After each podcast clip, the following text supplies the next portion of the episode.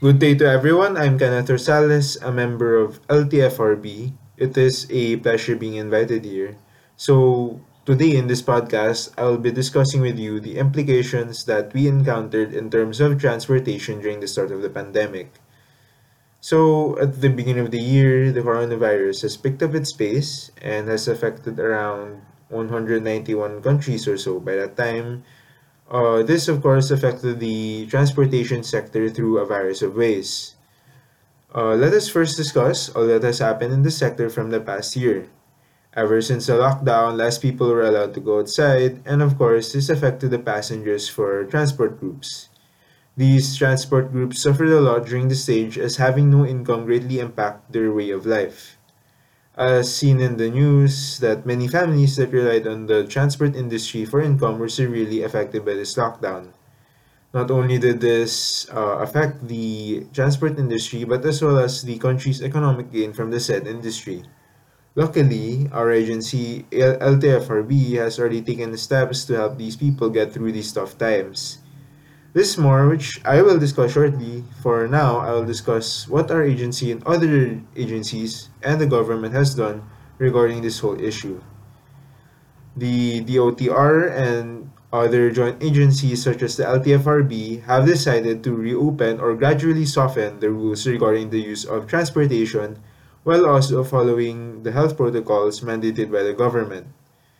These agencies the following months, namely on December 22 of last year, in continuing the soft open, the transport industry has opened up around 399 routes for 35,153 public utility jeepneys, 48 routes for 865 modern public utility jeepneys, 35 routes for 4,552 public utility buses, uh, 41 routes for provincial pu- uh, pubs, 42 routes for 608 point-to-point buses, 124 routes for PUVs, 2 routes for modern UV units, and as well as 21,663 uh, taxis and around 25,495 transport network vehicle services around the country.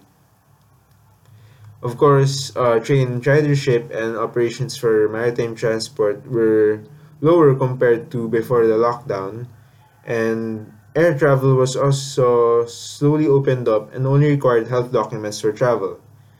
Going back to the talk about uh, helping those affected by the decline in the transport industry, the LTFRB has taken the initiative to, to provide remuneration for these people in the forms of what we call ayuda, as well as providing programs such as the service contracting program that can give an alternative way to earn income for these people. As of the data we have received from December 4, 2020, you have given around 802 million pesos to around 123,517 PUV operators. Now, I would have to admit, even with these actions that we have done, we're still quite a ways away from recovering from its effects, uh, uh, especially in this industry.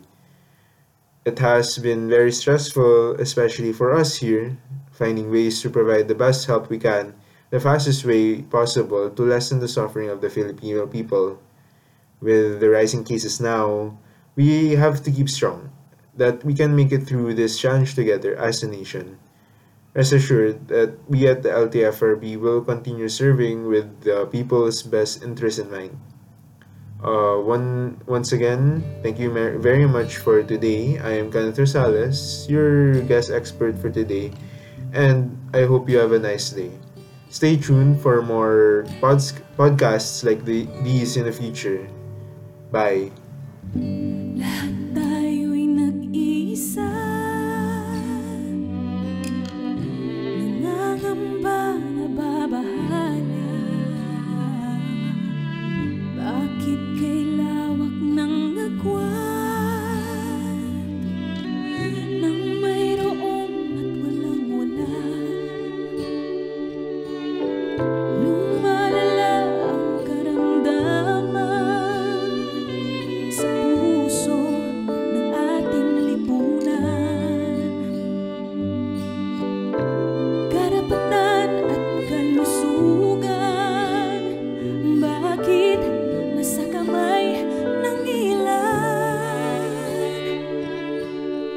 Hiwalay man ating lunan Tumindig at magtiwala. Nandito tayo magkakasama. Hindi hindi ka mag-isa. Malubha man ang ngayon. Sama-sama tayong babangon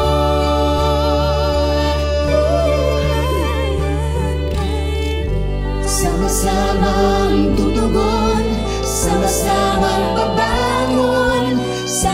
sa paghilom Sama-samang aahon.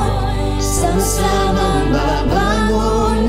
Sama-sama sa paghilom Sama-samang aahon. Sama-samang babangon. Kay raming nangangailangan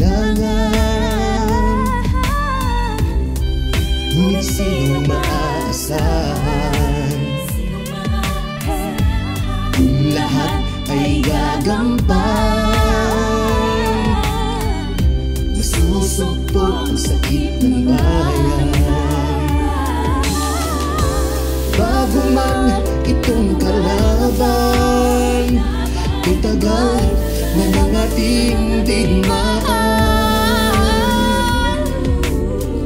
Pilit man tayong kinakahon. Tayo pa rin ang tanging solusyon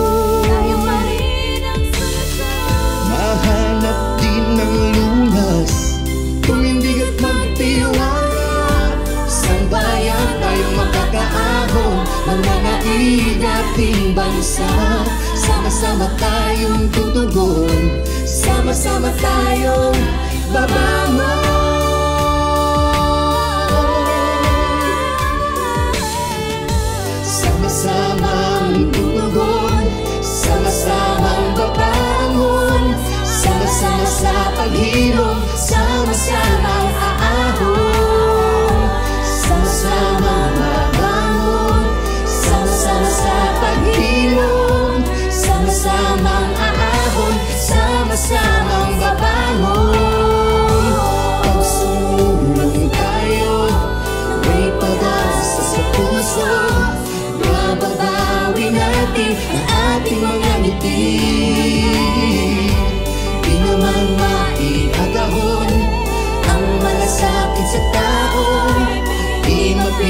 Piggy, la